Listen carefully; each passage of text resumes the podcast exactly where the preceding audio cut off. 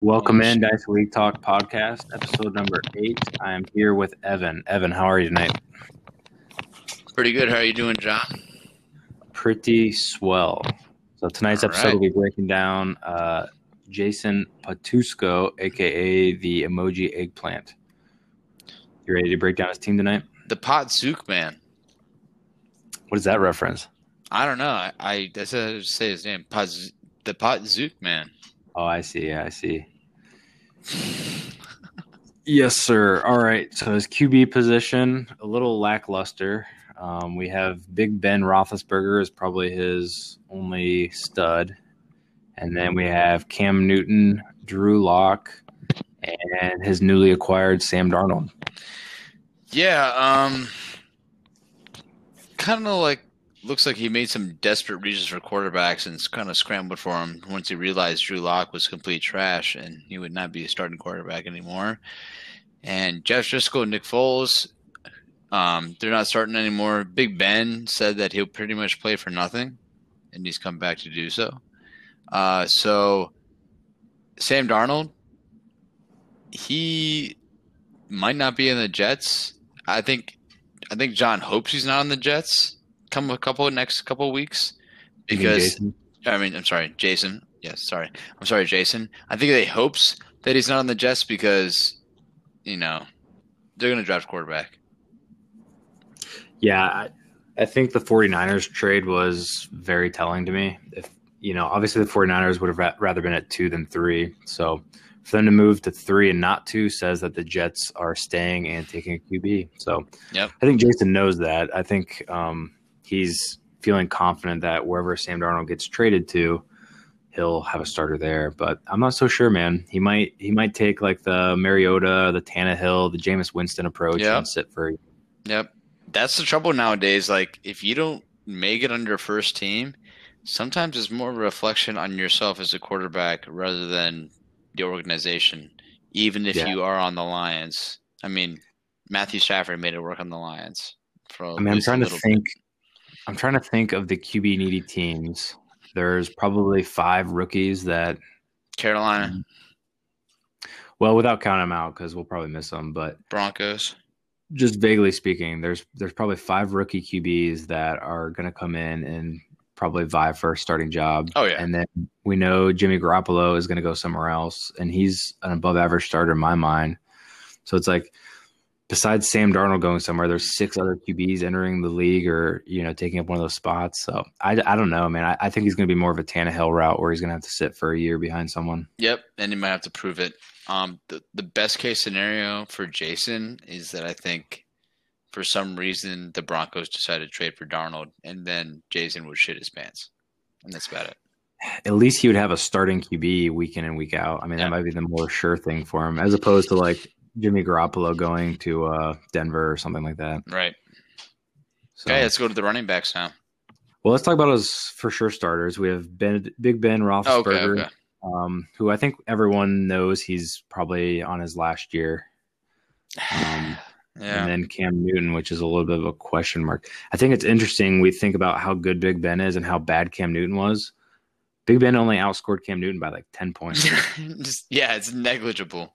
Like yeah, it's not a big of a difference. right. And Cam Newton at some points looked like he didn't know didn't even know how to throw a football. And he, but his rushing ability buoyed him. Um, so they brought him back. They're paying him even more. Um, but it's hard to say. Like, I mean, you got to think the Patriots are looking for quarterback. Does Cam Newton finish the season as the starter for the New England Patriots? Yeah, I wouldn't think so, but who knows? I I don't know, man. I don't know what they're gonna do. Bill Belichick is a confusing man. Yeah. But I think, I mean, you think of Big Ben still as putting up like elite numbers, and it's really just not the case with all those weapons. You think it would happen, but it doesn't. And then I he's never really put up. I mean, he's had a few good game, like major games. He's had a few like five touchdown games, I think. But is he was he ever really elite, like in the in the top five quarterback ranking, or don't know. So yeah, I mean, I think. Sorry to step away. I think once upon a time he was consistently, you know, probably QB eight or higher. But if you look at his numbers from last year, I mean, he only scored over 20 points five times and over 25 three times, not a single game over 30. So he's really a middling QB. I mean, I'd probably rather have Kirk Cousins and um, Baker Mayfield that we talked about last episode as rather than Big Ben for for even just like a redraft scenario. To put it this way, in 2018, he threw for 5,000 passing yards, 34 touchdowns, 16 interceptions. Um, last year he threw for 3,800 yards, 33 touchdowns, and 10 interceptions. Not that's like that's like a tad below below below average is what you want. This is just a tad below average. Just a few years yeah. ago, he was putting up a lot more passing yards, but he had Antonio Brown and Juju then. So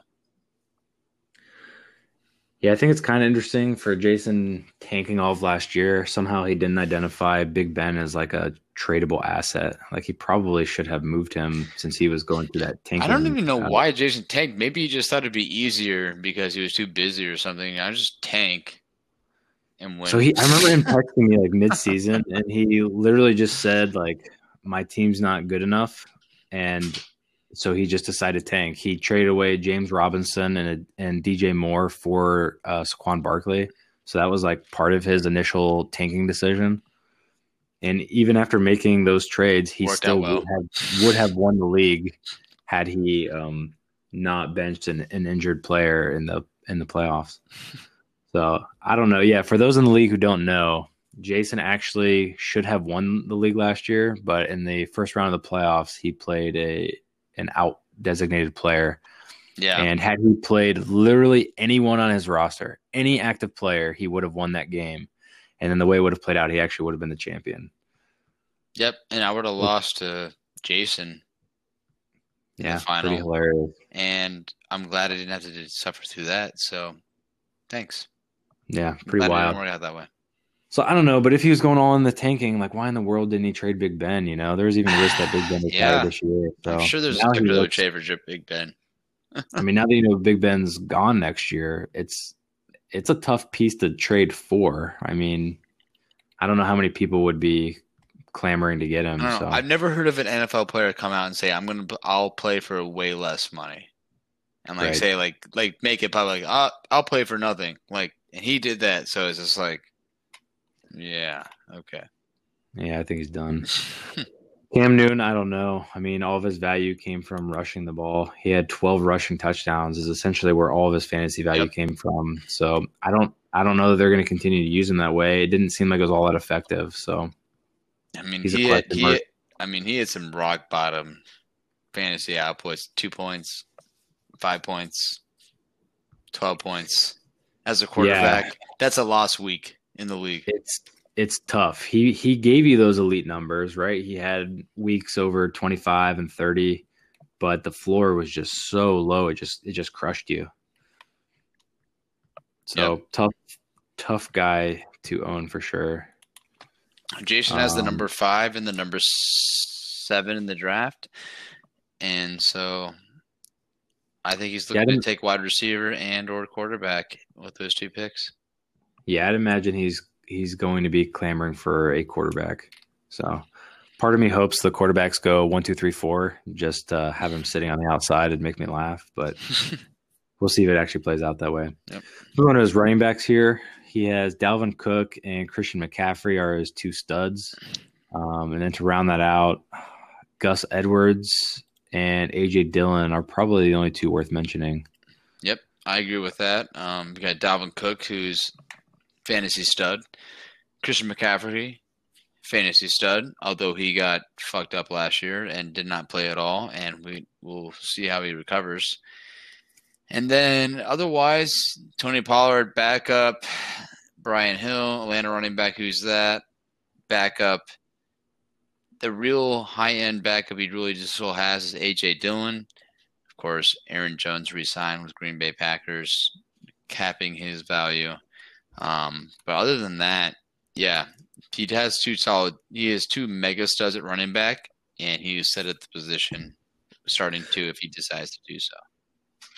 Yeah, I think you know we talked last episode about ways you can make up your superflex team, and this is kind of how you compensate for having lower positions elsewhere. You have arguably running back one and running back two at the start of your lineup. So exactly impressive starters.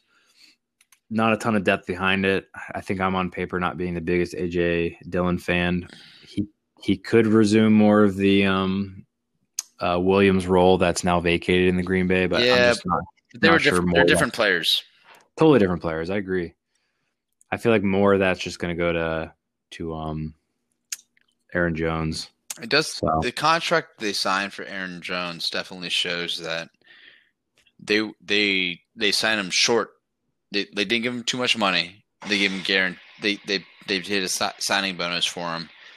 They're gonna try to make a Super Bowl run. They're trying to like load up, pay him cheap, get him to buy in for like at least two years. They're gonna run him to the ground for two years, at least. Yeah, I think so too.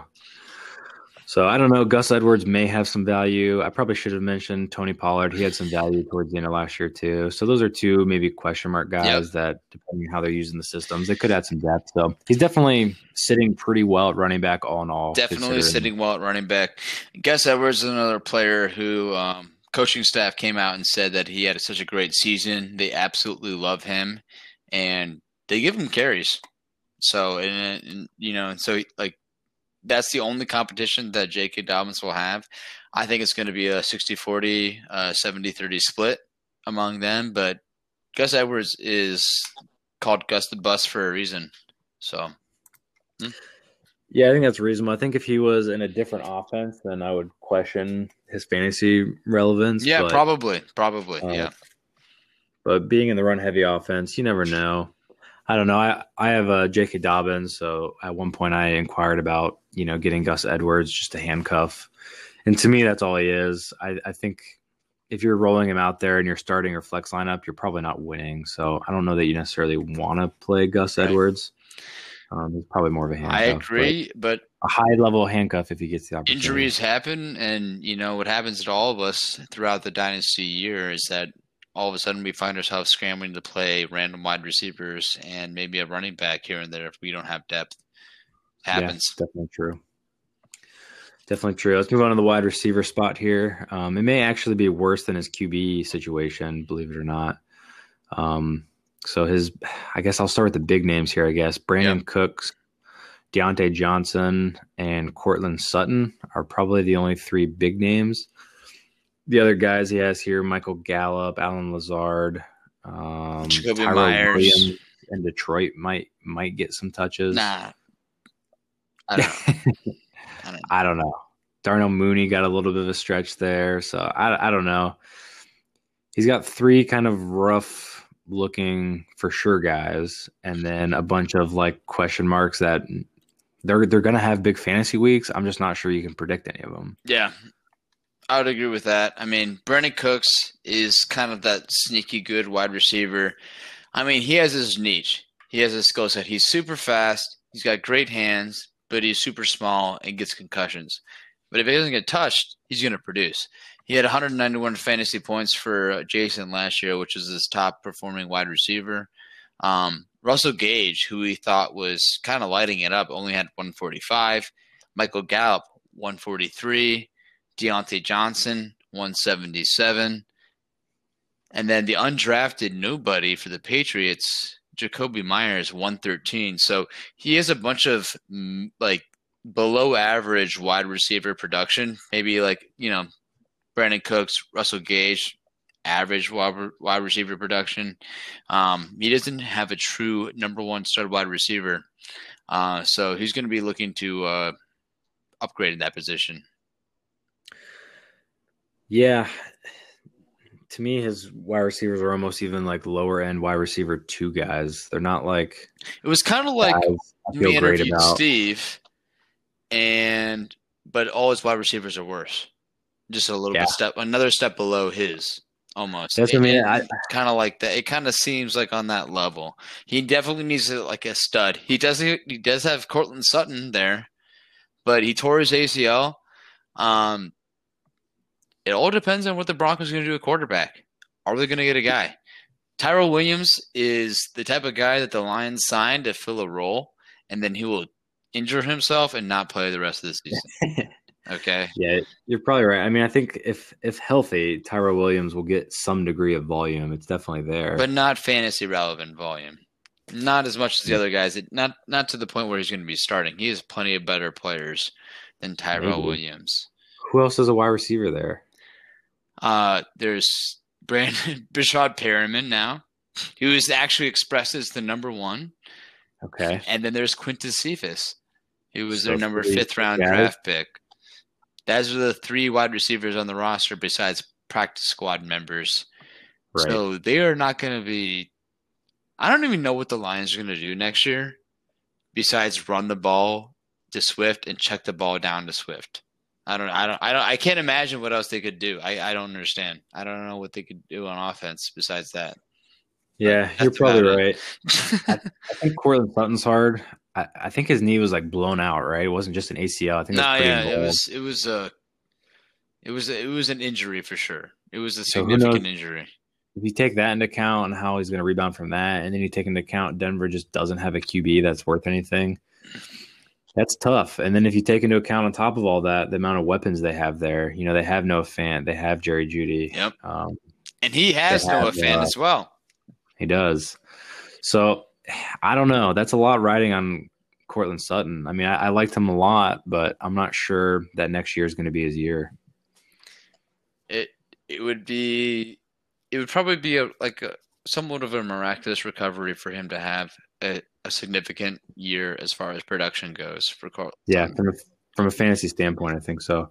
And then Brandin Cooks, I mean, obviously with all the Deshaun Watson stuff that's going on, I don't know that Brandin Cooks is going to be fantasy relevant at least for parts of the year.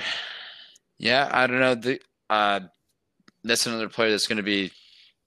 You you won't know till what you got till week one. It might seem like that way. So Now, I actually traded Diontae Johnson to Jason, so I, I know him very well. and he's one of it, and he's the second highest fantasy producer at wide receiver position this year. Yeah. Problem is he's a little streaky. I mean, he struggled with drops last year and he struggled with injuries. And the injuries were the tough ones where it was like he would start the game and then leave, and then start the game and then leave. And he would So actually like- do really well and then leave. Yeah, but for a large portion of the season, he was just giving me blanks.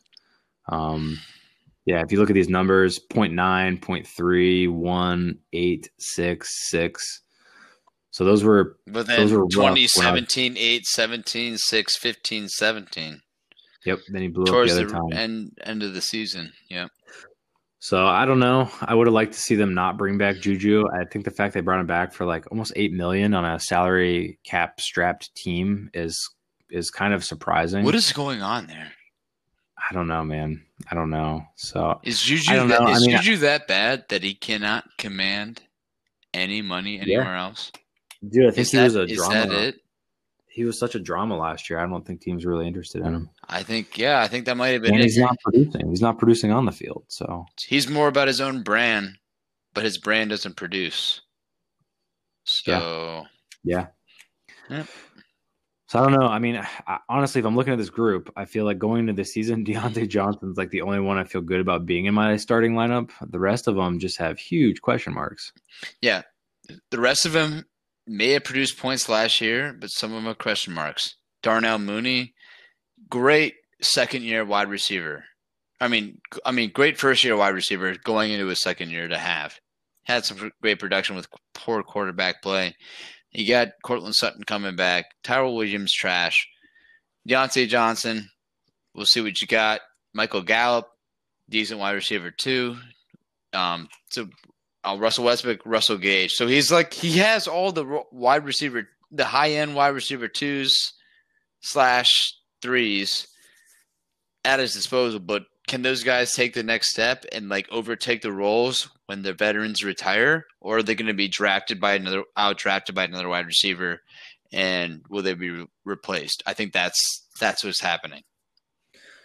Yeah, I don't think you can just translate 2020 production to 2021. I mean, you're going to have to see which one of these guys end up filling the role on their teams, kind of Yeah. like you were saying. So I think we beat that to death. Let's move on Yep. to the uh, tight end position.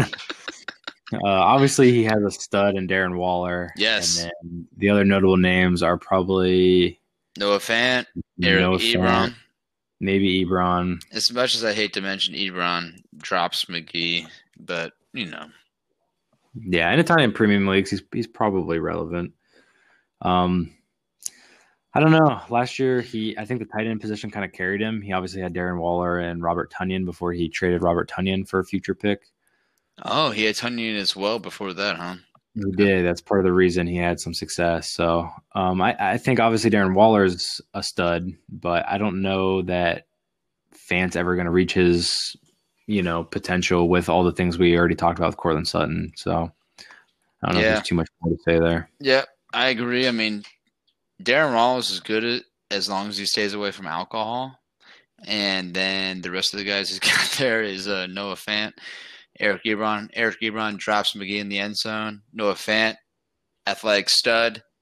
Uh, we'll see how he develops. If he, I mean, he had a great first year, going into second year. Let's see how he develops into his third year as well.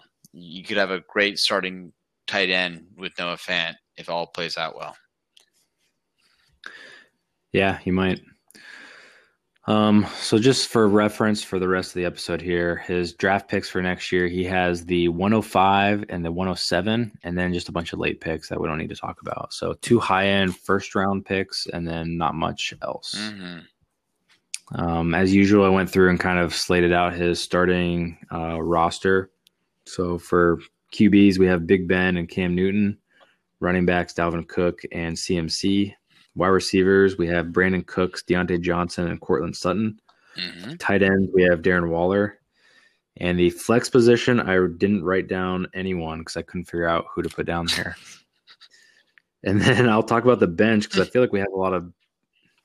Actually, you know who I was going to write down, who I paused on? I was going to write down Tyrell Williams, but you seem to really hate that. So maybe Allen Lazard instead. I don't know. Dude, Tyler Williams is a. I'm going to write down Tyrell. I feel like it's Tyrell Williams until he gets All right, hurt. let's let's leave it to prove it. I'll be happy if he produces, but I think it's gonna. It, he's he is he's gonna be injured after week two, and just. Brian Fine. I, I the guarantee you. I guarantee you. All right, And then but- for the bench players, I have a lot of slashes here. So I wrote down Noah Fant slash Ebron. I think in a tight end premium, you could possibly play either one. And then I put Sam Darnold slash Drew Lock. Maybe one of them end up a starter. And then I wrote AJ Dillon slash um, Tony Pollard. Maybe maybe one of them become flex worthy. But kind of some rough rough starting lineup and rough depth. What's your overall, uh, I guess, takeaway on that lineup? I mean, I think you got to plan out pretty much right. Um, my takeaway is looking at Eric Ebron, his best season so far out of one, two, three, four, five, six, seven seasons. He caught 66 passes out of 110 for 750 yards. He had 13 touchdowns that year because what's his face? What's his face? Jack Doyle like, was like, injured the entire year. I hate Eric Ebron. He's trash. Yeah, I know so, you do. I think the most shocking thing for me is like this roster is just way worse than I anticipated it being. Um, I and feel like I Steve- think he had good matchups this year, and it propelled him. If you can go look back, like maybe he caught everybody else's bad week, and maybe he won a few games that he shouldn't have, and he was there. Um, but you know, But but he- he, still has some of the high end players that can go off and produce. I think the fact that he could have won the league last year, like should have won the league last year, without even having a healthy Christian McCaffrey, without even having Diontae Johnson, Yeah, and it really just shows you that missed a few games too, didn't he? Did he not? he did he did throughout the year. But it just shows you that like anyone. Or he didn't miss, but he just didn't produce. He got like banged up and left the games. Um. So I yeah, I. It's one one of those teams when you like all of a sudden you're like, wow, holy shit! Like, yeah.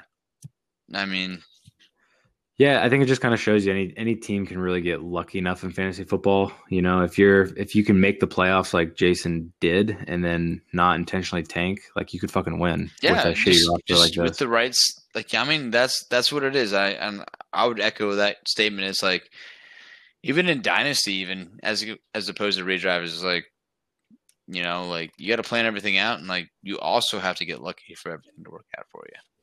for sure, for sure. So I don't know. I think his roster is lacking both high end starting talent as well as depth. Um, but yet he still finished tops in the league, so we're just utterly confused. Well, he ultimately finished seventh, so not necessarily top. Okay, Um, okay. Oh yeah, But if he I didn't think that's tank, I think that's a good representation, though. Yeah, but if yeah, he if didn't, tank, he, he would he would have been higher. it. But He would have been higher.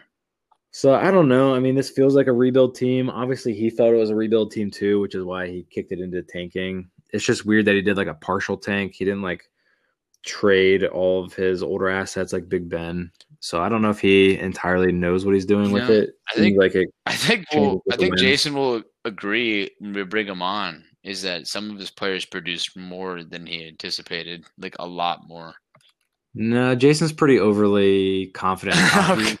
pretty sure. Pretty sure he'll think his team's awesome, and he'll he'll talk up guys like Darnell Mooney and Michael Gallup and Russell Gage. You wait and see. Oh, can't wait to He'll, he'll think all those guys are starters. So, um, All right.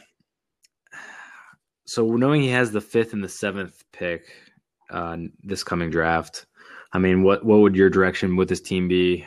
Where are you rebuild? Are you are you uh, going to try and compete? Where are you going with these picks? I mean, what do you think? Um, if I was in Jason's position, I would look at drafting a quarterback with my first pick, or maybe the seventh pick, depending on where you think they will fall, or what. What if you want another skill position? You definitely have flexibility. Um, looking at your quarterbacks, you have. I mean, you have decent quarterback position, but you have unknowns, and you don't know if those guys won't play another game. They it, some of those players might not start another game next year or halfway through the year.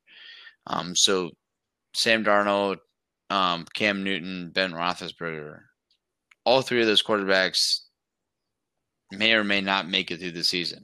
I think they probably will, but you never know. So I would think at 105, you're looking at your quarterback if you're picturing a guy, or if you have the skill position at running back or wide receiver you want, that's there too.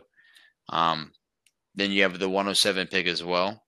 You can also fall back for a quarterback there, play it how you want. So he's got a, extreme flexibility, and I mean, I think that Jason's going to be very competitive next year after he makes his draft picks. Maybe Uh, call me a doubter. Um, Or he can trade me. yeah. I feel like you've heard me maybe say it a lot. I just I'm I'm pro making a decision. I think being stuck in the middle is the worst place to be in a dynasty league. You either want to be losing or you want to be winning and getting, you know, losing and getting higher draft picks and and acquiring more assets or winning and, and being relevant. You don't want to be in the middle. And his roster just has too much instability for me. I mean, all of these quarterbacks, their names, their guys, they may be starting, but they're it's such an unstable situation. I mean, usually when you draft a quarterback, you're drafting them because you're going to have them for a decade. You know, we don't even Yep. know if any of these quarterbacks are going to be in the league next year. So Yes. if this was my team, I would do it right and just kick it into a full on rebuild. I would trade a lot of these players and um, just kind of go for young draft capital and, and assets. A little conflicting to what he's done already. I mean, he's trading draft picks for Cam Newton and Sam Darnold, um, and Sam Darnold a, Yeah. a high end pick. two two un, un unstable quarterbacks. Yeah, I don't know. I think you hinted at it earlier. I feel like that's him kind of panicking a little bit and grasping for straws here, trying to to take a shortcut on the rebuild. And I'm not sure those pieces are going to work out for him like he like he thinks they're going to. Right.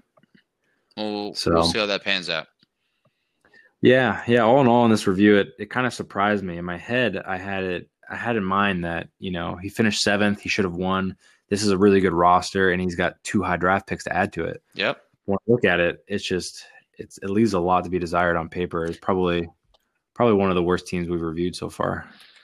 Yeah, you're kind of like, whoa, okay, you got these picks. Let's go. Let's go set up and go and go for a run. Then you're like, uh, huh? Are these guys going to be okay? We'll see what these quarterbacks are next year. Who's starting here at running back? Who's going to be playing wide receiver? Will Courtland Sutton be restored? Will he be back? Michael Gallup is competing for targets between CeeDee Lamb and Amari Cooper. Like you know, it's it's yeah, Yeah, mysteries. I mean, he could draft the next Justin Herbert and Justin Jefferson, or he could draft the next, you know, Mike Williams and and Dwayne Haskins. You know, it, it Jesus literally goes Christ. like it literally goes like that. You Be know, brutal. It's like- it's like he can make or break his team. Really, I suppose. I mean, if you hit on studs, it, it goes a Yeah. long way, but it's Right. it's hard to hit those picks in most drafts. Yeah. So And Yeah. don't get don't get comfortable because of last year's draft and all those wide receiver all the wide receiver production because and and even running back production for that matter later in the year. I don't know if that's going to happen as consistently next year. We'll see. Yeah, I mean, I w- I've been in drafts where you know people drafted Corey Davis and Mike Williams and uh, N'Keal Harry. Like those were all the highly coveted. Like those are going to be the next AJ Greens and Julio Jones. And guess what? It didn't fucking work. You know, so it the draft picks look the draft picks are amazing until the picks made, and after that, you know, they they instantly Yep. lose value and they instantly become they have to prove it. I mean, Jalen Reagor last year was a guy who was going in the end of the first round in a lot of rookie drafts. Yep. Highly coveted.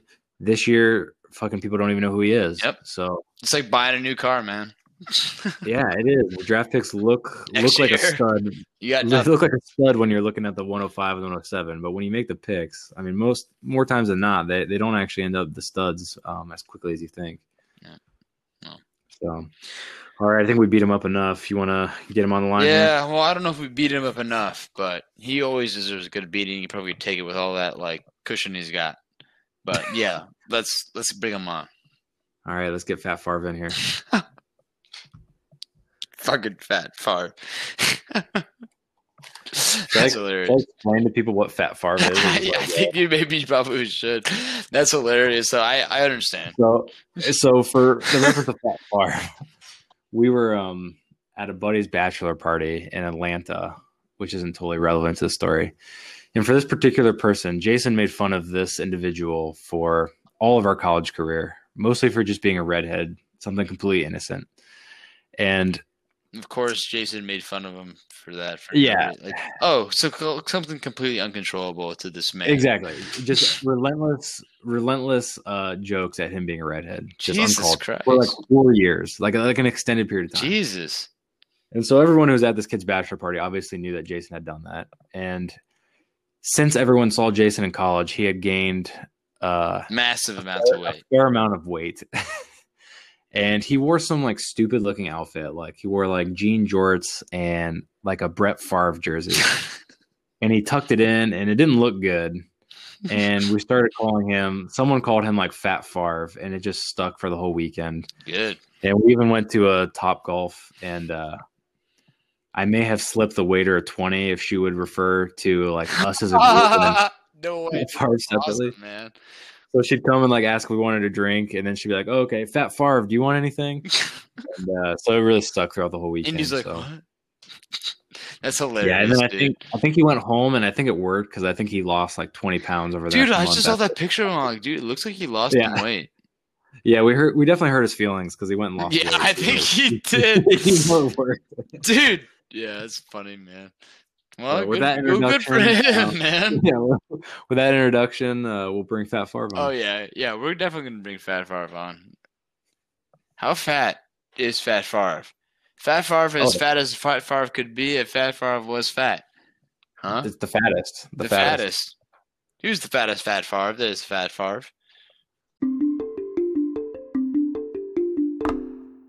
And Even if it was a, what was it, a 17 inch And then like the or dick 17 just smashes her. All right, welcome in Jason Patusco. We're talking about the sizes of uh, gorilla penises here to start off the episode. For a little uh, setting for everybody, we're we're here recording it live, watching uh, what is this Godzilla versus Kong in the background. And apparently, gorillas are. It's a well-known fact that gorillas have small penises. Is that right? Yeah. Yes, and it is a fact that I'm a direct descendant of a gorilla. According Thank- to, to Will's scientific article he sent, um, Holy shit. we're now taking it as fact. Oh, Damn. they're in a simulation. Well, thanks for having me, guys. yeah, thanks I'm for coming a on, man. long-time listener, first-time caller. I want to say now that this is on that I think Godzilla would win. Never seen this, but Yeah, I'm also out putting my money on Godzilla without having seen the movie yet. So we'll, we'll update you guys as we go through this. Yeah. Jason, right at the start, why don't you um, tell the league for anyone who doesn't know you who you are, what's your deal, what are you about? What's my deal? Well, I'm uh, I'm 24 years old. Uh, I went to college with John and Evan and a bunch of these guys. Uh, currently, the executive vice president at Honda. Um, I have a kid. I have a wife. I have a couple of dogs, and that's about it. That's me. Very good. Thanks for asking. Very good. Do you have notes? Yeah, I have my usual notes. you accomplished so much for such a young man. Yes, yes. I often hear that. I uh, review so many leagues rosters, I can't keep them all straight. So I like to have your starting lineup projected. we just went through your lineup. Um, I'll we'll leave it for a surprise as far as what we thought. What's your just general opinion of your roster? Obviously, for the setting here, I think everyone knows now. You were supposed to have won the championship last year. You actually would have won had you not intentionally benched the player in the playoffs. I know you've denied it for collusion's sake and things like that, but you um Yes, yes, about that. So yes, yes. I believe it was who was it? Brandin Cooks. Brandin Cooks was out that game. think maybe. Mm-hmm. So Frank Gore and That's right, Brandin yeah, Cooks, that's if I can remember, were both out. And John texted me and said, "You should replace these players." Kind of. That's not exactly how it went down. Not exactly, but John. Prior to that, Jason asked, should I play Cook or play someone else? And then we were debating back and forth. And then, like 15 minutes later, Cook was designated out. So I responded and said, Yeah. So you should probably not play Cook now. so, anyways, as Evan can see, because he's here for the first time, my dad was over that day, and we put a staircase railing in. I do By remember hand. that. All I those asked you when spindles you are turned. It was. It looks really nice. Yeah, it does. It does. And I asked, But- you, I asked you when you. but I was it. busy for a few hours because my dad's not someone who wants to wait. So he just, I was doing all the bitch work. He kept giving me stuff and say, go cut this, go cut this. And next thing you know, two hours flew by and the one o'clock games had just started. And I looked and the first guy was Frank Gore and he was a 415 and I got mm. his ass out of there. And I scrolled down a little farther and Brandin Cooks had just started 10 minutes ago. Shit. And the funny thing was, had you played anyone on your roster, Anyone on my roster. you would have won the game. Scotty Miller, Kendrick Bourne. Wow, really? Everybody had I I lost by four points or five points. Every receiver on my team had eight something. I, Yeah, I, I think It you was lost. bad. I think you lost That's by like two. Now- and it was like everyone scored over two. given the condition of my team last year with McCaffrey being out and Drew Lock being my second best quarterback, I, it was the fact that I would have won by starting Scott Miller in the playoffs is still just a big shock to me. But So you're saying So you have a pretty good team, huh? Um, I don't love my team. You know, I still feel bad about the trade I had with Hobbs two years ago. I think I just got fucking raked on that, Hmm. giving up Kyler Murray and getting back a running back who didn't play all fucking season. And Kamara had a terrific year. So that's still a little salty for me, but Yeah, I believe you traded. This is off the top of my head. I believe you traded Kyler Murray, Alvin Kamara, and George Kittle yes, yes, that's correct. CMC And Jarvis Landry. and Jarvis Landry. Not as big a deal, but and he received CMC and Brandon Aiyuk in a future first. Correct. So That's correct. a rough trade. Yeah. I mean, I was able to turn Aiyuk into Waller, who Yes, you were. you know, looking at the trade overall, I lost Kittle, I got Waller, but Not bad. You, you got there. CMC, you got Yeah. Kamara, okay, but then I pretty much just gave up Kyler Murray for nothing, which and which, then which hurts. Uh, Given my quarterback situation, it hurts. yeah. and then you've been yeah exactly you've been chasing quarterback ever since. And unfortunately, yeah, unfortunately, I, I did send John some offers for Josh Allen. Um, I sent the same offers to Hobbs, and he told me he would give me Kyler Murray back for you know three future first picks, which, know, as a pride thing, I'm never going to trade and try to get Kyler Murray back because I'd probably get fucked on that trade too and just give a bunch more stuff to Zach. Well, let me Right. give you a trade offer here for Josh Allen.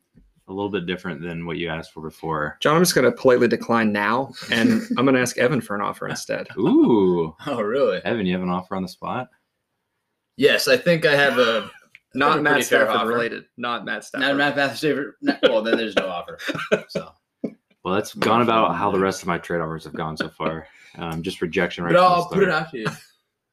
I'll give you Stafford and a future second, for the 107 and Mr. Redwood himself. Ooh, ooh. Okay. John, what was your crappy offer? My crappy offer is going to be a haul. I was going to offer you Josh Allen, but I want fair compensation.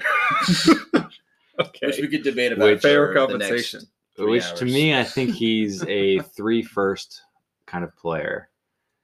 So minimally, I need your 105. I need your 107, and then I was going to also throw in there both your future firsts.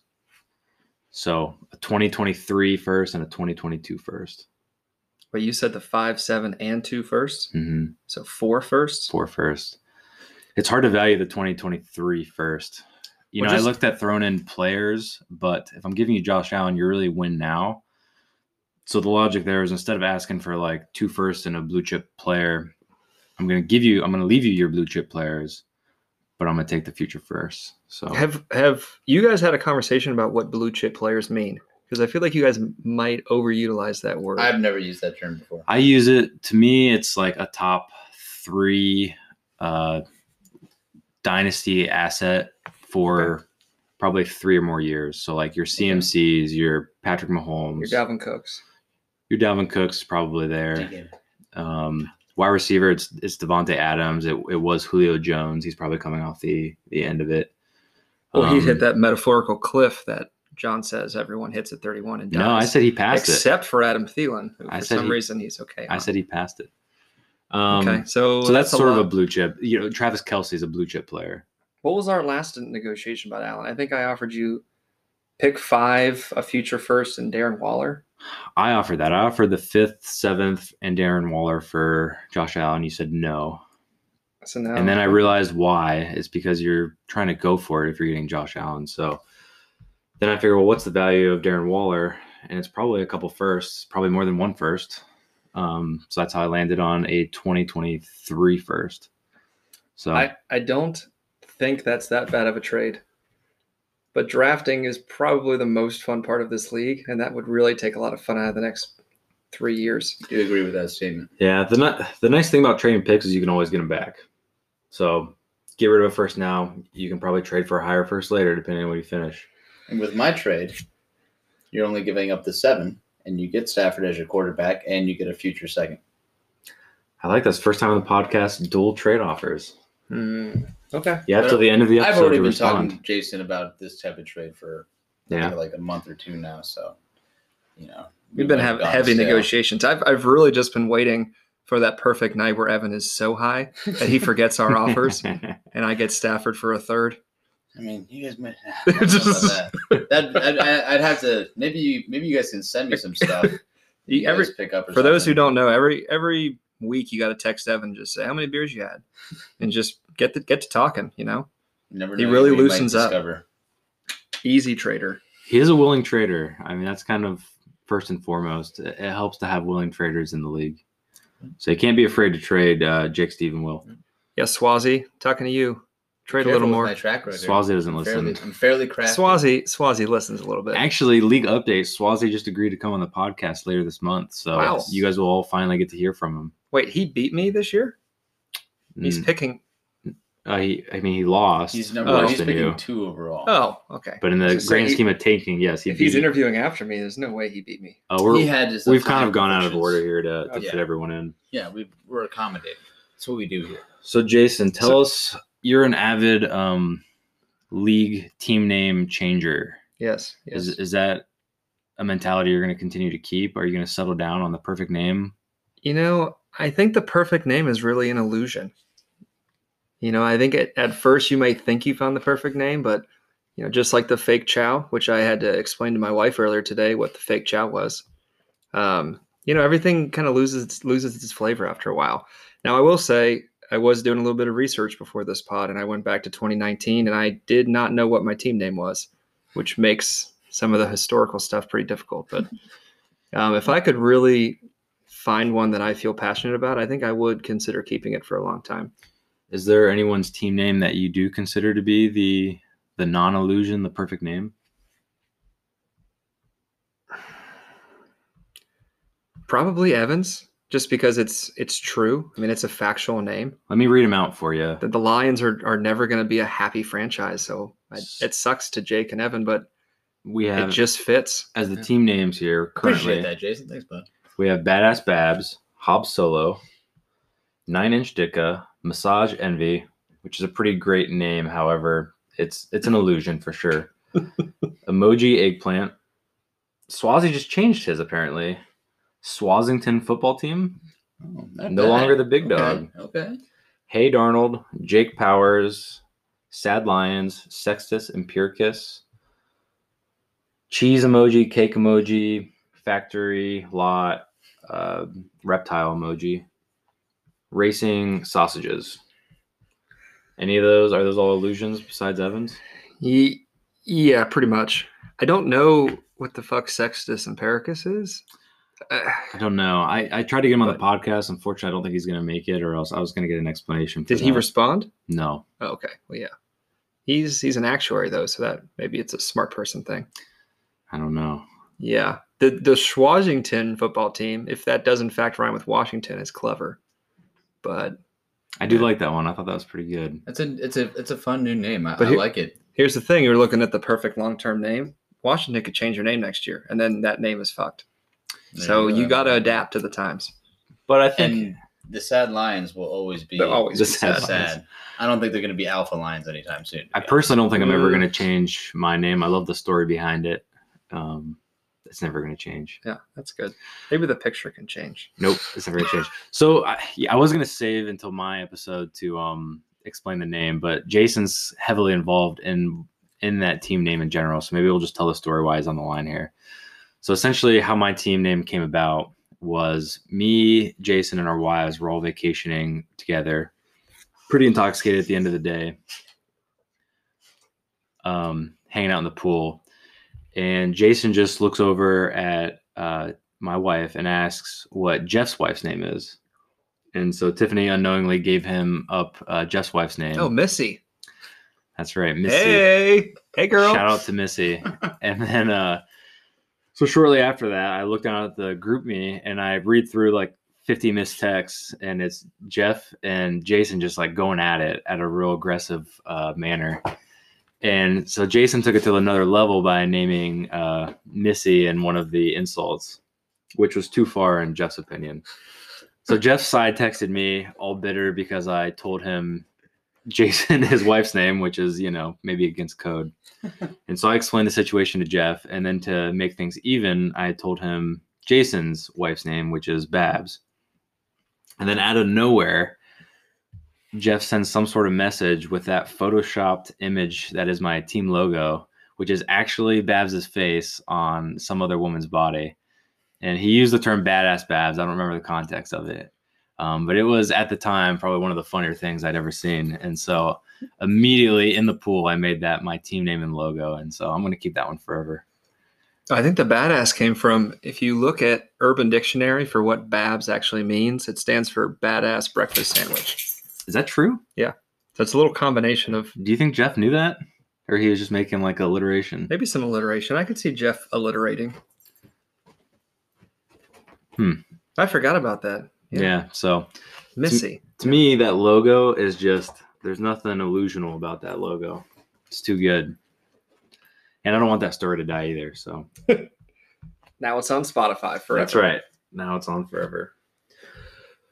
So, Jason, you've been uh, up to this point of the Dynasty League. You've done a couple different keeper leagues. You've done some um, redraft leagues with some wild settings and wild scoring. How does the Dynasty League format kind of stack up to some of those other formats? Um, I so right now I'm in three leagues currently. I think the Dynasty League is my favorite. Um, but I really think it's dependent on how you draft. I, I think when we first started the Dynasty League, I actually had a really good draft the first year. Now the first year kind of sucked because I was third in points and finished tenth, but got a haul, had Cook, had Kamara, had Kyler, had a lot of fun, had a bunch of young guys. Right. It's funny to recognize how, like, depending on your matchups, you could have Yeah. a really great team, Well, and that- then you just catch some people's best weeks, and then I guess though, if you if you get drunk and you draft a shitty dynasty team, I could see that not being fun because you're just stuck with a shitty team forever. Um, but I the redraft league I'm not as excited about anymore. but I am in another keeper league that has three keepers. Um, it's got crazy point systems. Quarterbacks will score 70 points some week. Um, the only thing about that is the commissioner lied about the way keepers worked. So you do get to keep your same guy every year, and you give up one draft spot higher than that. But we got a guy who is keeping Josh Allen for a 15th round pick now. It's kind of, you know, stuff like that can get a little fishy. But for me personally, next year I get to keep Aaron Jones, Calvin Ridley, and DeAndre Swift for a, a fourth, a sixth, and a twelfth, respectively. So pretty excited about that. That league is also quite active when it comes to trading. Um, so two years ago in that league, I was out of it, and I traded one of my quarterbacks and got a future first. And got, so I- think that league, just with how active it is, and that group chat is actually more annoying than ours. Um, in season, I mean that's a 200 texter a day. Dang. Um, Really? But it's I don't know anyone in that league except for the guy who runs it. So it's it's kind of a cool vibe, just talking shit to random people and making trades with random people.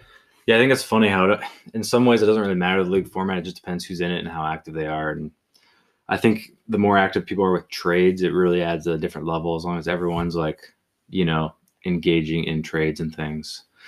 It's funny though that you don't know anyone in that league and it's one of your favorite uh, redraft leagues. That's a good one. Yeah, I those guys actually invited me to play basketball once last year. And for those who don't know me, I'm pretty accomplished baller in my day. Um, so it was nice to to get back on the hard court, and Did you play with them? I did. Yeah, Did you embarrass yourself? I didn't because conveniently I got hot from like the side of the free throw line, and it was three on three. Okay. So I just kept standing in that spot. and I bet I made 75% of the shots from the free throw line. So Spoken like a true competitor.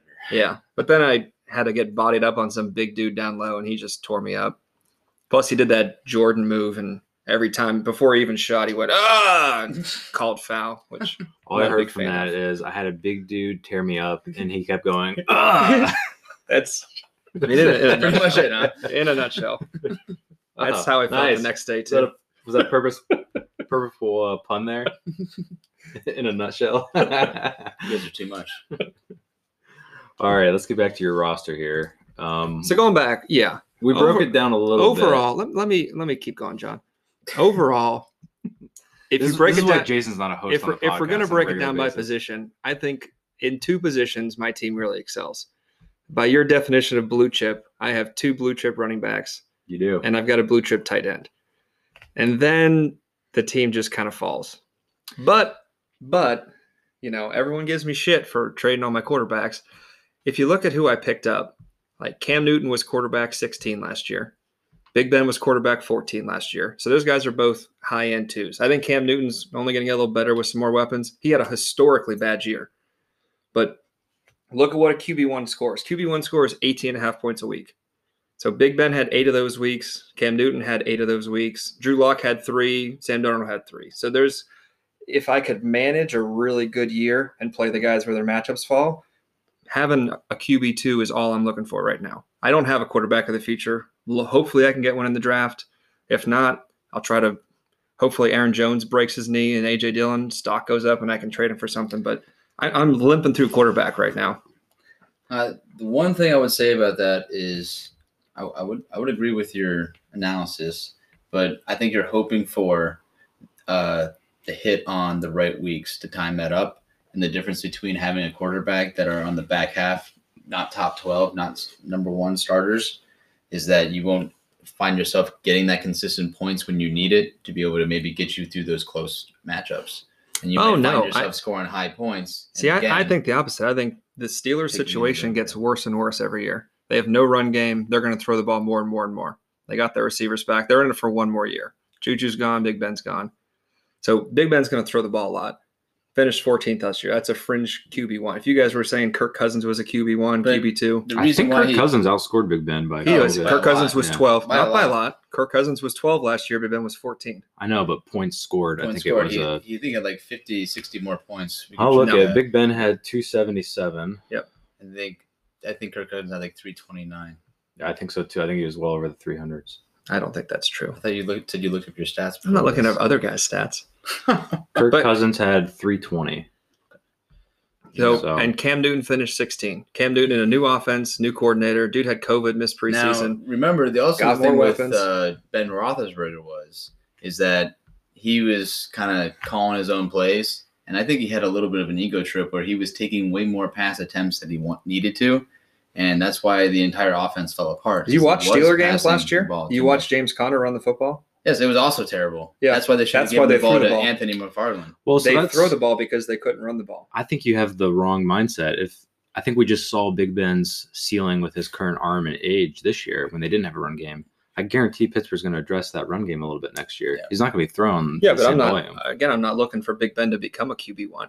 If Big Ben stays in the QB two range, I'm just looking for some QB twos. There's a pretty drastic. I got a difference. couple of couple of crappy old QB twos, and I got a couple of young guys who may not have starting. may not have starting jobs in two Positions. years, which is why I'm struggling. But Yeah. for Well, yeah. now, But I I, think Drew for Lock now, had a- yeah, you would Drew definitely Lock be, scored 30 points in a game last year towards the end of the year. Yeah, and I he was hurt early. I'm hoping Sam Darnold goes to Denver and it kicks one of their asses to becoming the starter I actually because meant, they're both super young guys. If they both go there and compete and someone wins, I actually got mentioned weapons. that um, before we got on with you and me and Evan were talking about your team. I said that might be the best thing for you is then you're at least guaranteed a starter. That's yeah, I think I did. That's like something about like Sam Darnold going to the Broncos. That would be- Sometimes you get that feeling. that would like really take that would really be nice. because Yeah. they're just out of like they're kind of out of the current quarterback sweepstakes if they like in the draft. Mhm. So they might they might look for that avenue. Well, the Broncos scare me too because the Broncos have a decently high pick. They picked ninth, and they their big their big need was defensive back, and they signed two. So were they clearing the path to sign all their needs in free agency and take a quarterback? Because they're, you know, those big five quarterbacks everyone's talking about, like they're they're primed to get one of those. And if they do that, then So I think my this could go downhill fast. my main thoughts. I ben think retires. My other two young guys get yeah, you- replacements you're drafted. definitely you're looking rough in the long Or term. one of them might get crushed this year and then turn into a cloud of dust, and then you're down one. you can't crush Big Ben, Yeah, I think he's probably fine. He's pretty tough. But um, the problem is, fat guy. I feel like I like he's gonna he's gonna drift down to like a low end QB two is what I project, and I think there's a big difference between That's, Uh, that's really good actually. a Yeah. high end QB two and a low end QB two. Sorry, John. What- Drastic point difference. What is this right now, Evan? I'm This gonna give a Will Huberman a quick beer shout out. I'm This drinking. is, this is the uh, two tones uh, vanilla crumble ale, It is phenomenal, and I do not like fancy beers, but this is phenomenal. and they have a coffee version which is very popular with the ladies. Wow, I just sampled that. I'll tell you, the smell of it is amazing. It's like Yeah. a vanilla wafer candle. It's it's very good. Maybe I should drink more craft beer. Yeah. Yeah, this is actually one of the ones that like if people don't usually drink beer, you try and you're like, wow, yeah. A But- lot of the girls like it. So to answer the the low end, I'm based on how my team was able to perform last year. If I can get mid QB two performance from one guy, I think I'd be happy. I'm, I'm probably not going to start two quarterbacks week in week out because th- the risk of that second guy scoring 15 points a week, I'd rather put that somewhere else. Yeah. One thing But we if, talked. if Cam does remain the starter in New England, which a later pick in the first, even if they take a young guy, I don't think is going to start day one. They got Newton some more weapons. They re-signed James White. I, there's no way Cam Newton is as bad this year as he was last year. Mm-hmm. I- Maybe. I mean, a lot of his would- production come came from running. I mean, you know how many running touchdowns he got? He had like ten or twelve or something. You know, he threw threw eight, Yeah, he- he threw- I know. he threw and he still finished QB 16. He's you know- wait, My point is, if who was it, that like if didn't that- Daniel Jones throw like twelve touchdowns all year, It's or something something bad, like that? yeah. It's like some of those stats, Darnold's the same What? way. It's like, Yeah. is that real? Is that like an accident? Like, no, they're, they're like literally No. throwing ten touchdowns. I just think Cam could be a little bit neutral. A lot of that rushing production could end up going to throwing production, and he'll get a higher volume, but it will equal similar fantasy points. So Which if I don't know. if Big Ben and Cam Newton repeat what they did last year and finish the year around QB 15, I think that would be phenomenal. And I think I, the rest of my team can compete. Yes, if The big question mark they is there are two old guys who are aging, and I got two young guys who are going to get replaced. And it's like, can I, can for the next year, can I sustain that? Maybe two. yeah, I mean, Cam's not old. I mean, Cam's only 31. He's young. He just I think If he has a rebound, hits. if he has Yeah, a rebound year, beat-up then maybe guy. you know Josh McDaniels is a good coordinator too. That was his first year in the offense. You know, Yeah. the more time you get to work with the and coach, it's going to be a better. It's going to get better and better. It's going to be a real off season. You're going to have more time with the guys. Yeah, I mean, they got Kendrick Bourne, who which just speaks to like some of the rookies this year who did so well without that off yeah, totally. Wow. No, I think the Cam acquisition for you was perfect. It was you didn't give up a lot for him, and I think Definitely a better benefit- trade than the Darnold trade. Yeah. I, I I feel like I got a little more out of Newton with his ups. He's old, granted, but You probably should have if you I, I could have got a, a starter for 2021 for late picks, whereas I gave up a first for yeah. a guy who may never If start a game again. one trade, including all those pieces from those two trades, it would have looked like extremely fair. Yeah. Instead, it looked the cam looked bad on Jeff's side, and then the Dal or the Darnold looked a little bad for you. But The Darnold looks bad at face value, but one thing the Hodmans need to remember is that I got that pick from Robert for trading Robert Tonyan. So I traded my backup tight end for a 23 year old starter who, after this year as a free agent, could go anywhere, get a Yeah. fresh start. So I think that to trade a, a tight end, not even your tight end one, for a 23 year old NFL quarterback, I think is an all day. Anyone in this league would make that trade. Yeah. But the fact that I did it in two pieces, I mean, it, it does, and you have it, to it looks a little ugly. you have to project that pick. It's from the champ, so it's probably a late. It's a- it's a late first. So Still first. Still first. And with uh, some of these uh, other teams drafting quarterback every year early on, never know. sometimes you might have a like have So- a, a substantial player fall to you. So we'll see. I, if if our draft goes perfectly, then I see myself taking a quarterback with either five or seven, and just pray Or to God that he's a Herbert. back on that trade. Yeah, maybe a Stafford. We'll see. I got to prolong this so I have more time to think about it. well, I think But but we'll see. I mean, I, I Well, really we could fall back on our draft day trade. there's a there's a chance that my quarterbacks can do okay for the next two years, but there's also a chance that by 2022 I don't have a starting quarterback on my dynasty team. Yeah, and I in a think it's- super flex, and that would be And I think if you're that would be rough. That'd be rebuild city right there. yeah, and Trade away McCaffrey. true to yourself, be honest. Mhm. we were honest about it. I think probably be somewhere in between that area. You probably might have one and not the other, or maybe they're not performing that well and they're still just like, I'll play for nothing. I'm Ben Roethlisberger. Please take me back. I yeah, he's he's getting to the point where he's just getting old.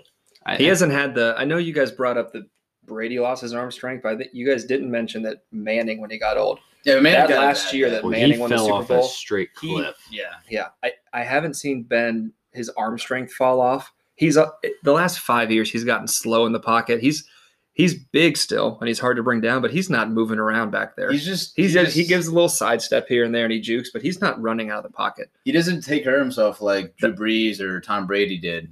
Like, No, you know, he's like he's, not the a health opposite. freak. He's a fat guy. Yeah, Yeah. so like, it's it's catching up with him. Yeah. So, I mean, I think he, I think he regrets a little bit of that because he wants to be like put in that echelon with those top quarterbacks. But I think a lot of his success came from He you know great run games, great defense, and just not Well, I you think know one some thing that great receivers. one down the thing that's field. I mean, always- not a bad quarterback in any respect at all, but like you know Super No, Bowl winner, like great quarterback. But- guys that are starters in the league for 15 years, I think one thing that's always overlooked is that people give Brady and Manning all the credit for being smart guys. Any quarterback who plays for that long in the NFL is a smart quarterback. Yeah, yeah. you know, yeah. look, Ben- Bennett's gotten older. He, I don't know, watching Steelers games growing up, he used to throw so many damn balls over the middle that were 10 yards over heads and just got picked off. He used to be a horrible quarterback. But like, look at like a Rivers or a Big Ben. Like the guys get more efficient. They may not have the physical tools anymore.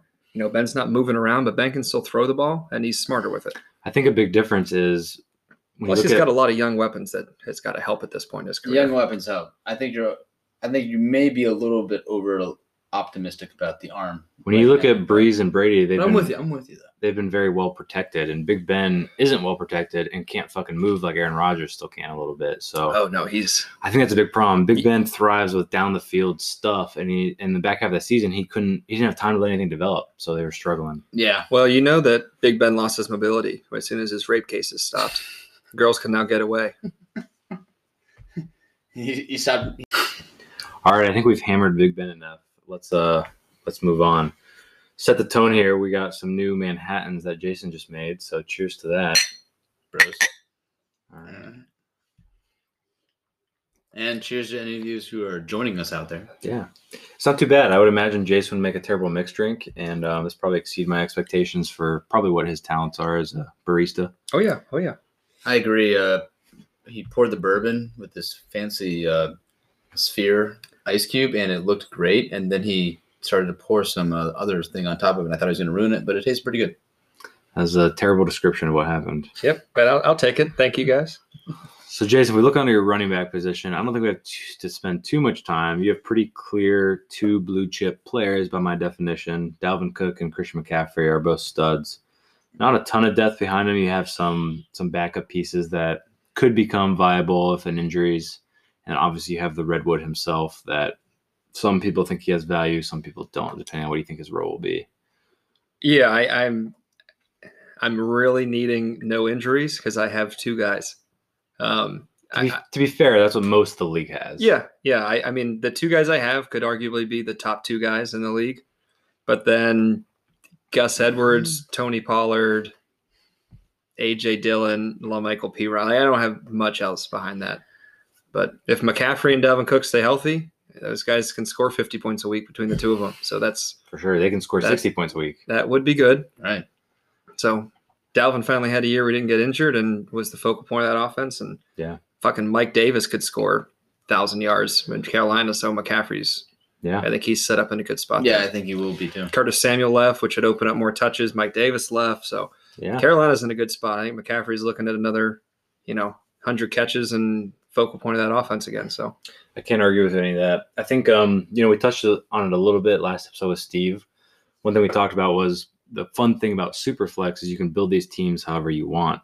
You don't have to have two stud quarterbacks, but you have to have you have to surround your QB twos with blue chip players, and that's kind of what we were talking about. Steve's team lacked. He had high end players, but he didn't have like the you know the top three of their positions, and Mhm. yeah, he had a bunch of Browns guys, which is a big mistake in fantasy football. yeah, it's not a good place to start. And to clear up anything, it's not that I don't think I think Nick Chubb is a blue chip NFL player, but from fantasy standpoint, he's not going to be top top six at the running back position. Certainly not with Kareem Hunt there next year. So Yep. no matter how much Hobbs wants to believe, from a fantasy standpoint, I mean, I'm not sure where he's going to go in redraft leagues, but I, I can't imagine it's probably a low end first round pick. You know what I mean? That's a safe assumption. Great player, but he just lacks the uh, the high end production that you get out of the, the, the blue chips, the studs that, that are out there. At, at least for next year. And really, the only blue chip offensive player for the Browns has got to be Odell Beckham Jr. For sure. I, i- if there is one. I probably should have hit, included him in a trade. Probably. Evan, do you think I should trade him, or what are your thoughts? Um, you know, Odell Beckham Jr. Yeah, trade him. So yeah, I think your your roster's kind of set up. You know, you do have the shitty QBs, but you have without injuries two stud running backs. So we can move on from that. Uh, wide receiver uh, core, Ugh. it's just as bad as your QB core. No, you know what? I, I think I can defend my wide receivers a little bit. I'm sure you could. I what I really need is I need a Q, I need a wide receiver one. Brandon. Maybe I'll take a wide receiver in the draft and I'll hit. But um, not having an Adams or a Tyreek or any young good guy kind of sucks. But let's look at who I do have. I got Brandin Cooks, finished wide receiver 15 last year, and Will Fuller left. So if the hand job guy's playing this year, Brandin Cooks is actually a very productive wide receiver. Yeah, he gets hit in the head a lot, That's but true. he's a wide receiver too. No, he's he's he's a I- very good sneaky wide receiver. You may have downplayed the fact that Massage Envy himself probably isn't going to play for the bulk of the season. Between wanting out and the legal stuff going on, Have have safe you, to say he probably won't be there for at least the first half of the Have you seen the roster in Houston? Someone has to catch the ball, and, and Cooks is an established wide receiver one, wide receiver two type guy. But- For me, if let me let me go, Evan. I, I think Cooks is a wide receiver two slash three. That's his role for me. Oh yeah, I agree with that. He's I think he's a He's wide a- receiver too. You in know, himself, like at least, or like you know, even maybe a little And bit guys, better but sometimes. you guys think that with Tyrod but Taylor? no, no, no. But here's the thing: Tyrod can push it. I think Tyrod Taylor is the- Houston, right? the? Houston Texans aren't going to be throwing any passes. They're not going to be running any footballs. They're going to be just shitting themselves every single week. They got Laremy Tunsil. He's worth four first round picks. He's going to protect the quarterback and give him time to throw. I like looking at the Texans situation makes me happy to But- be a sad lion.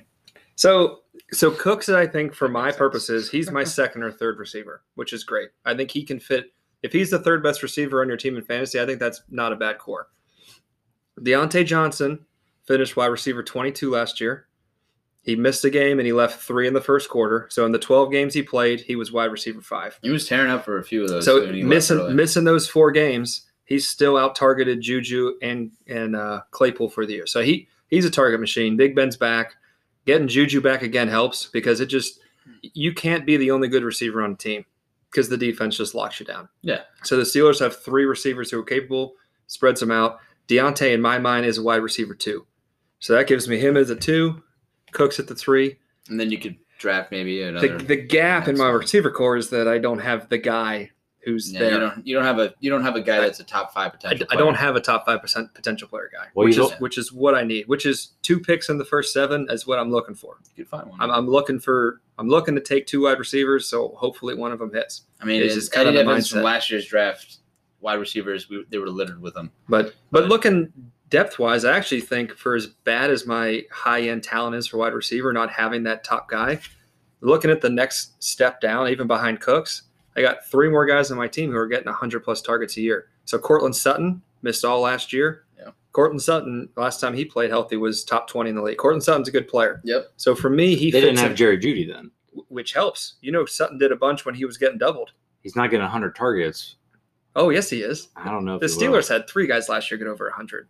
They have. They Yeah. still just have. They Big still just have Drew, Jeudy Drew and Lock and uh, Big But there's Ben. also The evidence Denver on- Broncos suck, and they're Yeah, going to no, be they were throwing, the ball yeah, in that division throwing a a lot. lot. and they're still going to be throwing the ball a lot. and we'll see who's quarterback there. Um, but like they, they need to upgrade. But Which- getting yeah. a, getting a Jeudy across from Sutton is just going to free him up more. So Sutton for me fits in with that Cooks. So how I many think- attempts do you think Drew Lock had last year? Well, that's a weird question. how many games did he? Attempts? Attempts. How many passing games did he play? He missed. Didn't he miss a few games? He missed three. I think he missed three. I don't know. I'm going to say 420 attempts. Three hundred. He maybe had more than you think. He had 440, missing three games. That's so phenomenal. 500 attempts seems feasible. I think. For, I know Matthew's average usually averages around 600. Really? Well, for comparison, let's bring up Big Ben because that's who you wanted to um, compare him to just now. Yeah, he feeds three tight end. Big three, Ben had 608 attempts.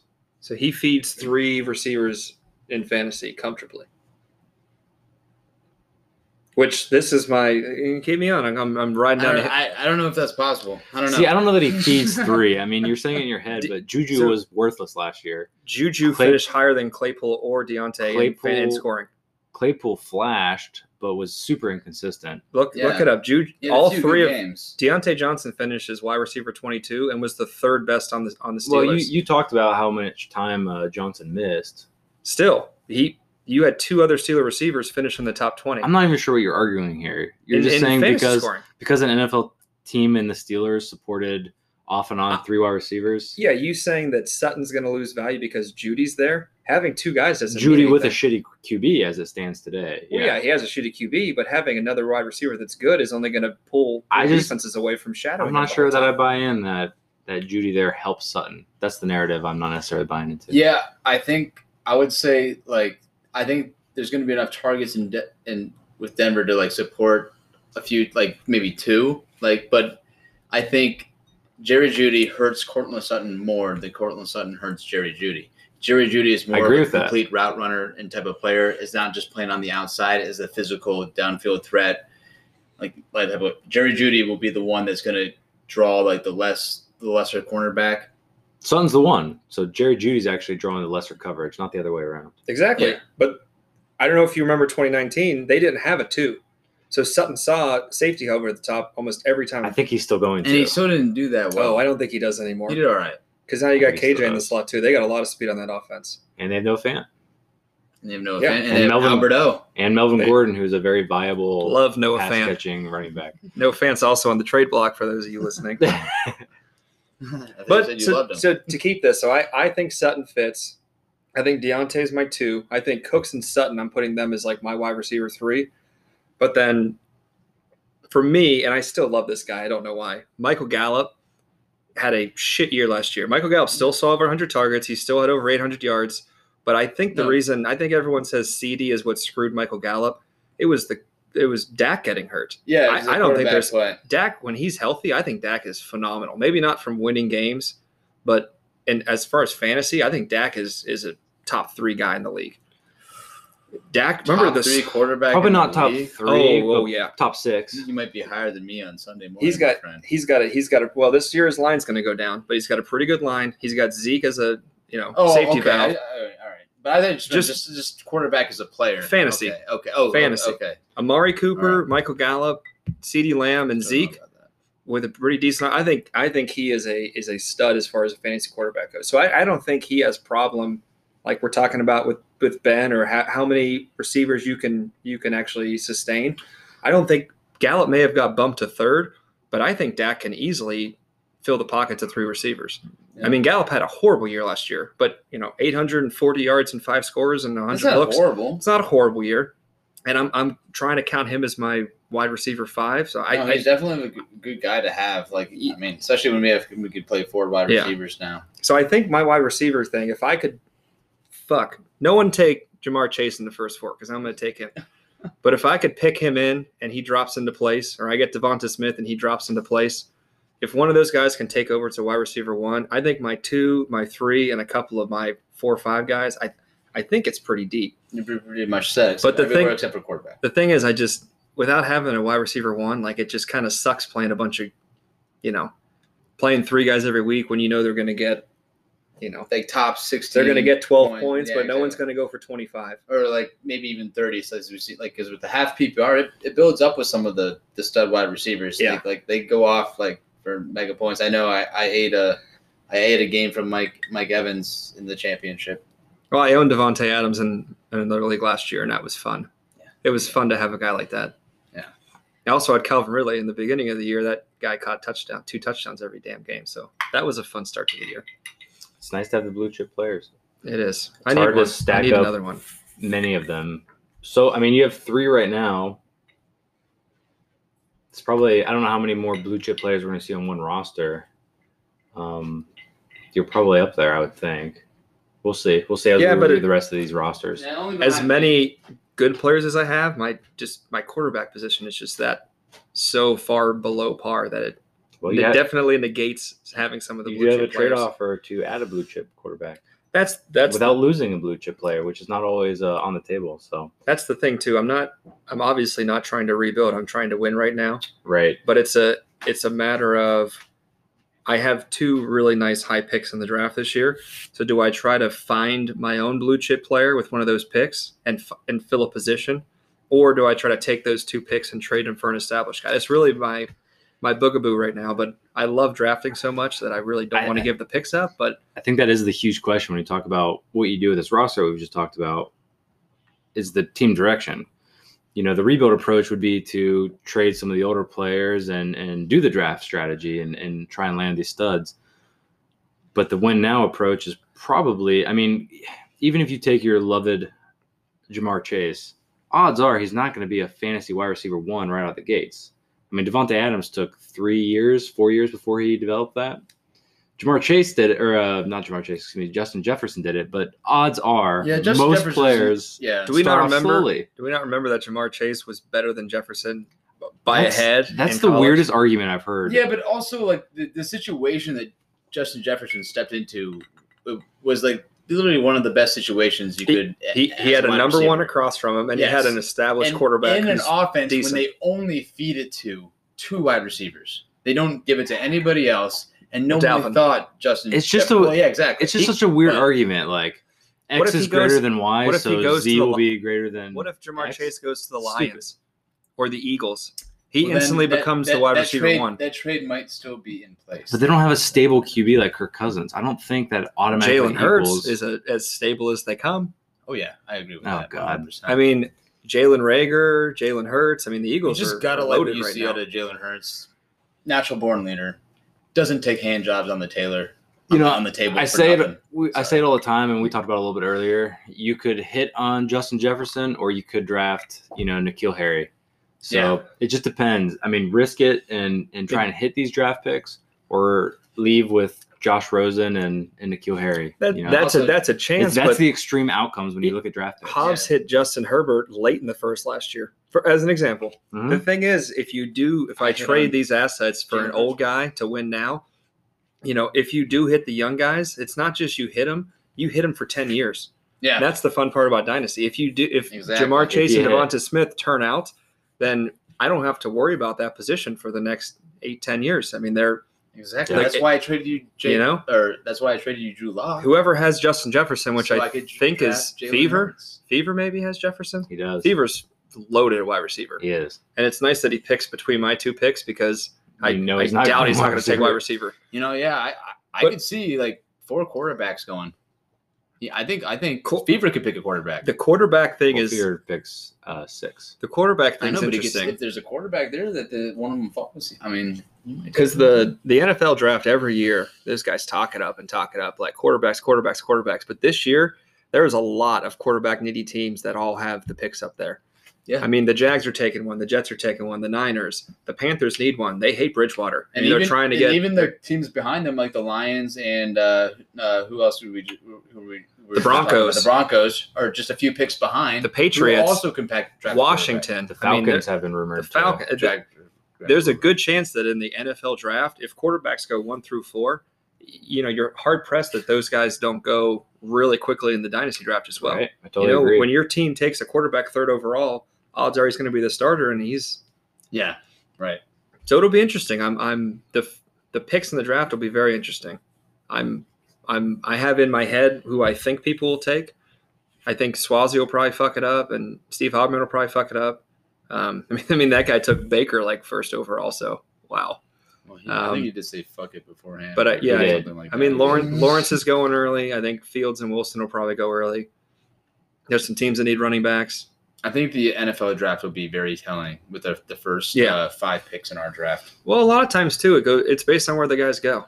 Like Yeah. maybe last year when you're looking at dynasty before the NFL draft, Clyde Edwards Helaire was just, yeah, you know, he's a running back. And then he gets put on the best offense in the NFL and the starting running back takes the year off for COVID. And holy shit, Clyde Edwards Helaire as a rookie becomes a top 10 pick in a redraft And league, The fourth best running back that was taken. you know? right? But that's the thing. you, you never know. The Yeah, NFL draft can dictate a lot of that. Had Clyde Edwards went to Minnesota and sat behind Dalvin, Right. Went, you know, then he. I mean, he might never shit. he might never get his chance ever in the league. Yeah, and now Clyde's is you know Right. 21, two year old guy working with Patrick Mahomes, Exactly. you got the NFL draft can can tell a lot. And we've seen like the Kansas City offense has turned chumps into, you know, Super Bowl MVPs apparently. I think the other thing to think about is I think we fell into this trap a little bit talking about some of the previous teams too. We look at these rosters and we project, oh yeah, if I only hit on this pick, if I only hit on that pick.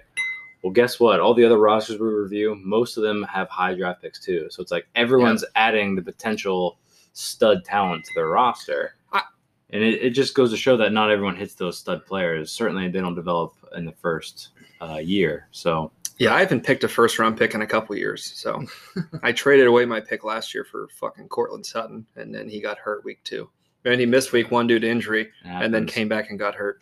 It happens. But the thing is, I mean, the last couple of years I've finished third and sixth in points scored. I don't really need a I don't need to find a stud. Last year I started Drew Lock and Frank Gore most of my weeks, and I still finished in the playoffs. So I don't think yeah, Evan's shaking his head. I did start Frank Gore more than half the weeks last year. Frank Gore Frank The- Gore got a the- surprising amount of The tank meister himself. I mean, if you didn't want score a lot, but play it- Frank Gore. that was the thing. It was start Frank Gore or start Gus Edwards, who was the third running option for the Ravens. Which hey, I, Gus Edwards is pretty damn good. not a bad player. Not a bad player. I mean that that team runs the ball well, but when that's a starter for your team, is Yeah. that option? It's it's not a good one. Yeah, you were. So the you- fact that I my team was able to get to that point, I think was yeah, was a good thing. yeah, So far from what I've seen from this movie, there's no way King Kong stands a chance against Godzilla.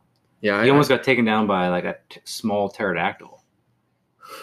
I mean, wouldn't you think if you were Godzilla, you could just like sit there and like use your lightning breath on him like constantly, like for like an hour straight? I think it's I think it's more of a nuclear power burst than a lightning ah, thing. Right, It's okay. it's strong, yeah.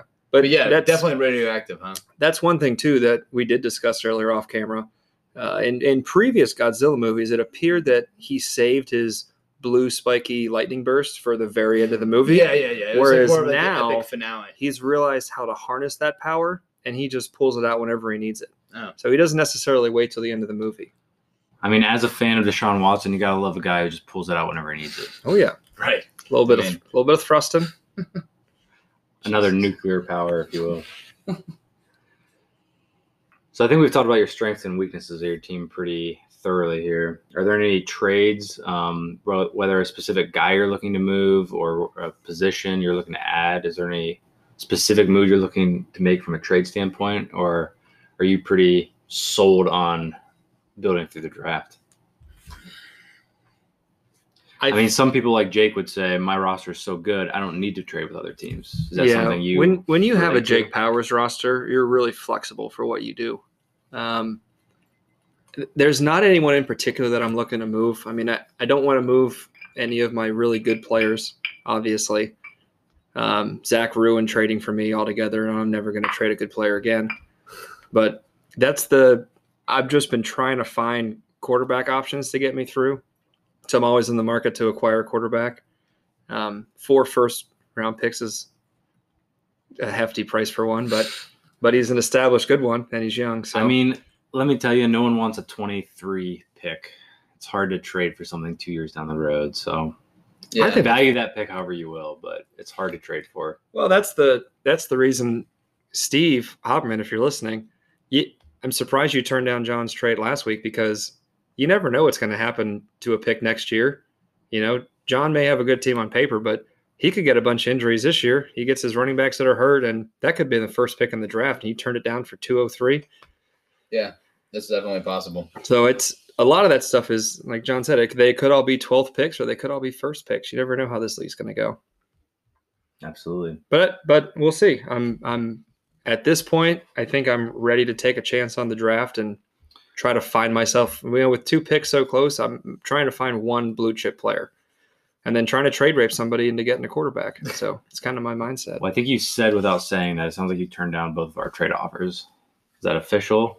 What are your What are your final uh, thoughts? on Evan and I have been mulling over this offer. We've one very close for the last month. Yeah, And we I- had multiple combinations and- and, and- stuff. So this was not a live on the air offer then. This was No, well, this this one was new because Yeah, he's this not one was offered new. me a pick I back. haven't offered that before. Um, that adds that's a little tasty because the second round pick still has some value. right, but and but like- be just next year because I don't have any this year, As we've No. discussed, though, I I really want to see how our draft plays out because Right. and we have other trades in place depending how the NFL draft plays out. if if guys in our league decide to go running back or receiver with the first four, and I have options to get a little better quarterback, then I think we may be interested in doing something. If Yeah. if it comes to me and all the quarterbacks are gone, because I think part of the the trade talks we've had is Evan wants to get a young quarterback back for Stafford, which is kind of the mindset of getting a high pick. So Yeah, if that quarterback's not there, then, then we'll see. you know. Well, I feel like it's not mutual because you're talking about if a quarterback's not there, then you're going to make the trade to get Stafford, and Evans trying to make the trade to also get a young quarterback. So No, it's kind of well, it's kind It of backwards. depends. 'cause- There's two. There's there's two different trades, but you know, yeah. It all depends on how the NFL draft works, and we'll find out soon. it's no secret. We all know Evan wants. If the Lions draft a QB, that's who Evan wants. I mean, there's no secret there. I think if the Lions draft a QB, So you're um, you're you I'm going to take him regardless, just so I can have that staring at Evan for the next. So it's a lot of gamble here. If Evan makes the trade now, he's gambling that the Lions draft one altogether. Where if you And that's part of the reason why fall I off and don't make the trade it, I did. you know, you're kind of gambling that. well, that they so do. no, because in my head too, I think there's a clear wide receiver one in this draft, and I think it's Ja'Marr Chase. not the Jamar, Heisman winner. no, no, not for the NFL level. Well, He's he must stick. he must put up elite numbers last year. He weighs less than Evan. And Evan's a I, I, Yeah. Steve. I agree with you. Evan Yeah. Evan looks thin in person. He's not fat like I am. He lost a lot of weight Um, recently. But Gross. Devonta Smith, I think, is just a little. But here's the thing: if Ja'Marr Chase goes early, someone takes him with the second pick or third pick, then I could see myself going Devonta Smith and then another receiver at seven, maybe Rashod Bateman, or I could see myself going maybe more. I mean, he was he looked freaky at the combine, Yeah. but I, I'm trying to find a blue chip wide receiver, so why not take two picks at it and and try to hedge my you bet? do that. Yeah. So, but if the if it pops my way where I do get Chase and I'm happy, then maybe I do deal seven to Evan and let him get a quarterback. I mean, it's a lot of it's going to go on where guys go. Yep. I think the NFL draft is gonna be pretty telling. Yeah, last year I think I, we were all shocked how receivers started flying off the board. Yeah. I think the order they flew off the board, absolutely. The, the order got con- yeah. Yeah. Um, sounds like a lot of what ifs to me. Um, it just depends where you want to make that gamble. You know, there's obviously more gamble trading them now than after the NFL draft. Um, Certainly. move on to the favorite social questions here. Go ahead and tell us who you, who the worst Hobman is in the league, and then who's the best Steve in the league. I, I think worst Haberman's got to be pretty easy because if you have to be the worst Haberman in your family to be the worst Haberman of all Habermans, and I think looking at Steve and Zach, they're not the worst Habermans in their family. I think Andy hits that. So Will, I mean, his brother's a stallion, and his parents didn't even give him a second L in his name. So I think by far it's got to be Will is the worst Haberman. I mean, he's not even the best Haberman in his family. So um, sorry, Will, but had a nice beer tonight, though. I mean, it was tasty. So that should you should feel good about that. Um, That's as probably the best reasoning I've heard so far. I like that that theory a lot. It makes a lot of sense. And as Will does he he does suck. As far as the Steves, um, I've never met the Steve Mariucci guy, but both the other Steves are bald in their 30s. So I'm not sure how they can be the best Steves. So I'm going to go with uh, S- Steve M. hmm How do you say his last name? I think you nailed it. Mariucci? Yeah, like think coach? Okay. Yeah. So, so Alright. Steve, uh, Steve M, nice to meet you. And you're the best. He doesn't listen. He'll never get. Ah, okay. Okay. well, other Steves, uh, you're the worst. All right. Any last words uh, for everyone, Jason? I'm sure they've heard enough of your words, but Yes, uh not a whole lot. I guess Jeff, I'm excited for this beach vacation. Um just let us know when. Yeah. You know, I'm really almost- that's all I think about, to be honest. Yeah, I'm almost excited to hear about that as when the next uh, massage session happens for uh, our friend Mr. Watson. On a quick side story, I was uh, I did like a workout the other day and kind of pulled a muscle, and I was trying to get uh, my wife to you know give me a massage. She's like, "Quit asking me, just go go to a massage envy or something like that." I just lost it. I'm like, I don't think you know what you're asking. I know, right? got a lot of core, got a lot of core Yeah. focus. Everything's just, just all the coverings are too itchy. Just can't Get- deal with it. Can we also go over the fact that Deshaun Watson's line of, "Oh, if you need to move my erect penis out of the way, just just go ahead and touch it and move it." What a baller move that Yeah. was. Is I so? mean- the, is it sexual assault? I don't know. Move my penis if you mm. want. Doesn't sound sexual I'm sure assault he to said me. it as nonchalant as it comes out in type. Oh, is it in, is it in your mind? Nonchalant as it sounds. Yeah. All right. Well, next week we're gonna be doing. I believe Zach Hollerman will join us on the podcast, oh, and we'll um, well, rip his team apart a little bit. all right. Any uh, words on Hobbs' team? Any advice for his uh, team for next week? But he's got the best team in the league. He tells us about it all the time. So a lot of blue chip players, um, and pretty Lot of- much a lot of studs. A lot of studs. a lot of studs. Yeah, He's got the highest value players at every position. and you know, as a former high school football quarterback, which I'm probably the only guy in the league who was quarterback in high school, uh, probably the most knowledgeable when it comes to football in general. So. Um, Really it's, the it's really hard to argue with his logic and his team building skills. I I can't argue with that in itself because it'd be going against Hobbs. Yeah, can't argue against Hobbs. Unless you're Will, then apparently yeah, You can you're try. pretty good at it. All right, boys and girls, we'll see you next week. Thanks for joining in. Uh, appreciate you guys listening. Have a good one. Bye.